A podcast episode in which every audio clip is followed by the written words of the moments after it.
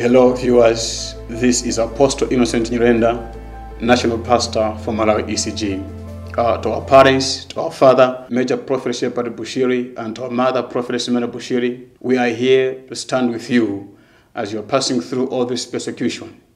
We understand that whatever you're passing through now, it is something that you prophesied about it.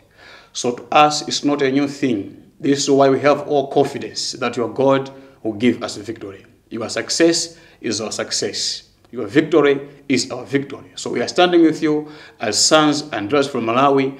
We are standing with you. We are praying for you. And as proud Malawians, we are standing with you because you are a Malawian who has achieved things nobody has achieved.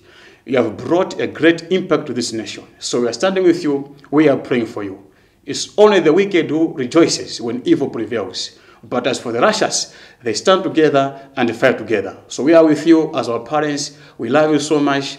You are a great gift to the entire world. As ECG, we are proud of you. We as Malawi, we are proud of you and we are praying for you. God bless you. Shalom.